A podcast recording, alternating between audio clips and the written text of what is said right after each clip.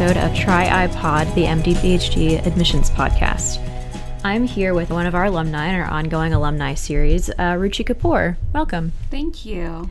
Ruchi, you are unique in that I think if you are not the youngest, and you're definitely of the youngest uh, alumni that we've had. So this is actually really valuable because of the past couple of people we've interviewed. Uh, people have been um, much further along in their careers than perhaps uh, the target audience of this show can even imagine.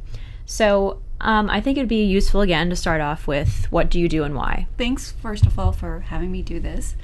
Um, so I graduated from the Tri-I MD PhD program in 2013, um, less than three years ago. Right now, I'm doing my internal medicine residency at University of California, Irvine. Uh, which is actually not based in Irvine. It's based in Orange, which is like just a handful of miles away from Disneyland. Wow. Um, you can see the fireworks from the ICU. um, and yeah, I'm, I'm finishing up my residency there and about to start a fellowship in another couple of months uh, in cardiology at the same place. Awesome. So, what drew you to cardiology? Um, that's a very good question because I was actually resisting cardiology for the longest time. Mm-hmm. Um, I thought I wanted to do something more general, not organ specific, because I like general internal medicine. You le- lose sight of the bigger picture, I felt like. And then I realized that medicine doesn't actually, most of the time, does not make sense. we try to have it make sense, but there's so much unknown out there. Um, but one of the few organs that is the most organized from where I stand is is the heart, and ultimately that's what kind of my meandering path to the whole medicine science aspect ended up taking me to cardiology. Is that it's um, it's physics, pure and simple applied. Um, in the electrical component of it, in the kind of the flow volume component of it. It's a pump. It's a electricity machine. It's it makes sense, Mm-hmm. or at least you can try and make sense of it in some like with some underlying principles. Mm-hmm. Whereas a lot of other aspects of the human body and pathology and medicine just never made sense to me. That's interesting. So it is sort of like an ongoing, like intellectual curiosity sort of thing that drew you to this particular branch of medicine. Um, Yeah. So back when you first came to Tri-I as an undergrad, um, can you characterize what experiences you had coming with you, or any sort of surprise that you might have experienced when you came to the school for the first time, or any sort of expectations or culture shock that you experienced? Um, so I came from the Seattle area. I went to undergrad over there. I'd worked in a lab here and there, um, and I thought, oh wait, science is awesome. Let me, I want to do science, and I love working with people. Let me do medicine. And this seemed like a pretty good fit for me for that reason. And I came here, and the biggest kind of surprise for me is how, um, how much of the kind of process is figuring out what works well for you and what doesn't. And it's not you know one size science and medicine fits all.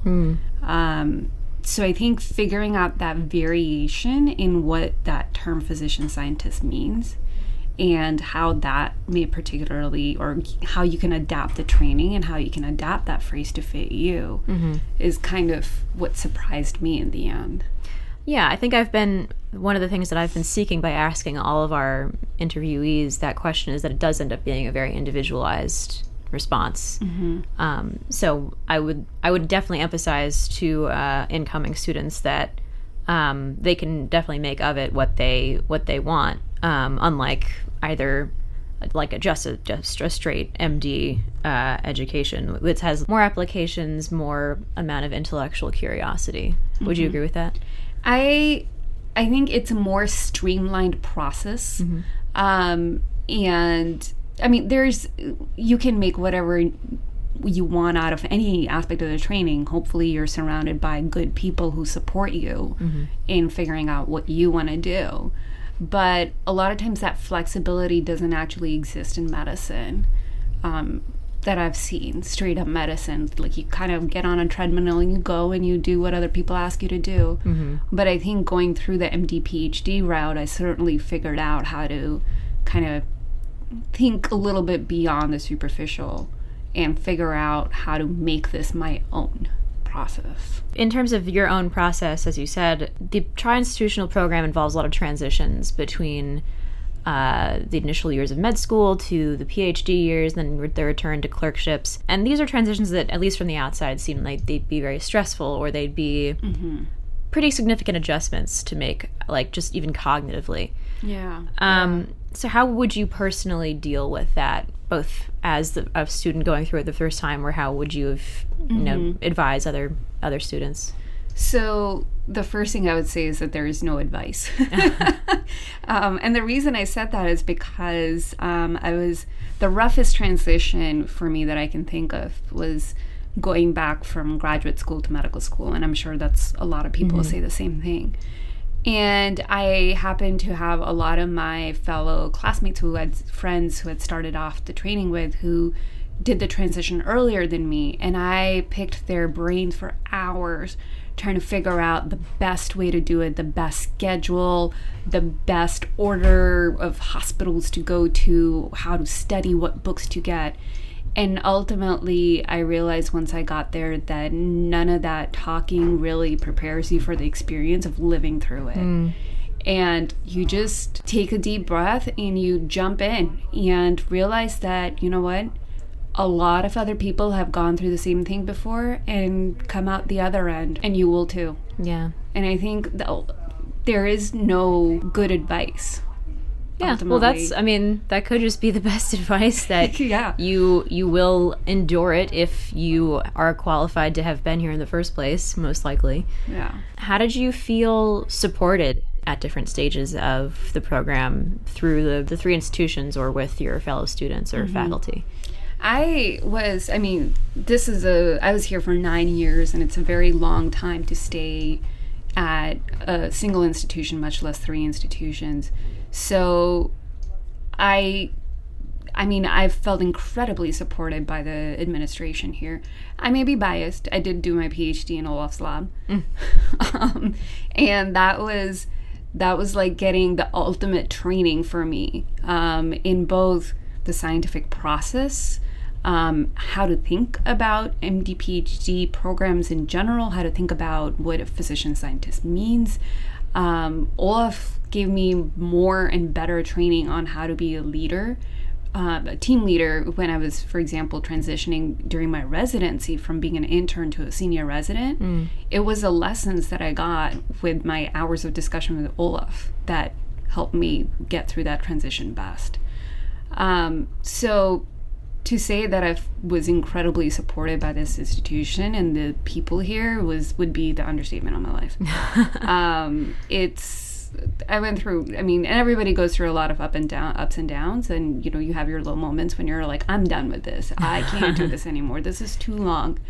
And realize that other people have gone through the same thing that you are going through, and you know what, Ruthie and Olaf and all of the people here have seen it all and they can help you figure it out. Mm-hmm. And I think um, it's a much bigger community than than I realized I was getting when I came here. In terms of uh, the community that you've sensed here, uh, how would you characterize your relationship to the program as an alum, considering that you have physically returned for for uh, for a time from your yeah. current position? I it's uh, I think as Olaf said, like I keep on coming back to the nest to roost once in a while. Um, it's always going to be my home. I think more than I'm originally from Seattle, more than Seattle, definitely more than Southern California, even with its perfect weather. um, this is, in some ways, this feels like my true home, and I know I'll always have a place to come back here mm-hmm. to just kind of surround myself with interesting people, with interesting discussions, and that's what I came here for is to, you know, just for a couple of weeks to kind of write a paper and just to kind of have uh, pick other people's brains who've gone through this whole training process and kind of see how they're doing, how they're feeling. Mm-hmm. So on along those lines, I haven't had as much of an opportunity to ask this of the other alums that I've talked to because mm-hmm. They're different stages in their career. But going into your cardiology fellowship, um, what are your goals at the at the outset, or what are you most looking forward to mm-hmm. of the next stage? I guess. Yeah, um, that is sort of part of the combination of the of the struggle that I had over the past two three years when I was trying to figure out what to do after medicine, and and I realized that you know I've been very fortunate and blessed in having wonderful mentors and educators, and that is I think primarily where my own passions and dedications lie is being a physician scientist in academia, which I think most physician scientists do, but being involved in the training and the teaching process. Mm. That's kind of where I see myself going more. It's uh, what academic medicine means. It's it's a trifecta of of clinical based patient care, research, and education and training. And those three pillars are what the balance between those three is what makes a an academic community be and i think reasonably as an md phd i can do well maybe two of those three not all three.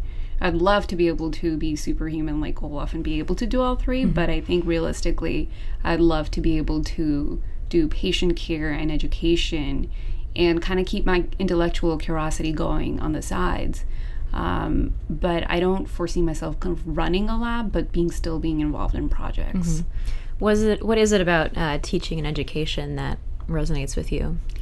Um, I like being a mentor to younger people who are going through the same kind of struggles and mm-hmm. decision making processes that, that I did, and I kind of see myself in them a lot of the times. And and I think um I mean it's what I said at the beginning that I've been blessed in, in terms of having a lot of really wonderful mentors myself and I want to pass some of that kind of benefit that I had to mm-hmm. other people. I want to be, hopefully, be one of the people like Olaf who ends up inspiring future generations of doctors and scientists and, you know, people who are going to go out there and not to sound too idealistic, but like, you know, go out there and make a change and push the forefront of what medicine is. Mm-hmm. Um, and that's why I always, you know, to go back to your earlier question, that's why I'll always keep on coming back here, is because in the day to day life of a resident or a fellow, you kind of get ground down, and I need to come back here for that inspiration. Right before we started recording, we stumbled upon a an old album of uh, looked like the early '90s, and Olaf still grinding away back back in the glory days. Yeah. So uh, Olaf this is yet another alum who owes a lot to you, and uh, we we're so glad that you're now an American citizen and can continue to be uh, have such influence on all of us. Thank you so much for uh, having this interview with me and doing these and being so accommodating with our schedules. By doing this, you're on, on your way to accomplishing what you said you want to accomplish in the education um, capacity. But thank you so much for coming on. Thank you.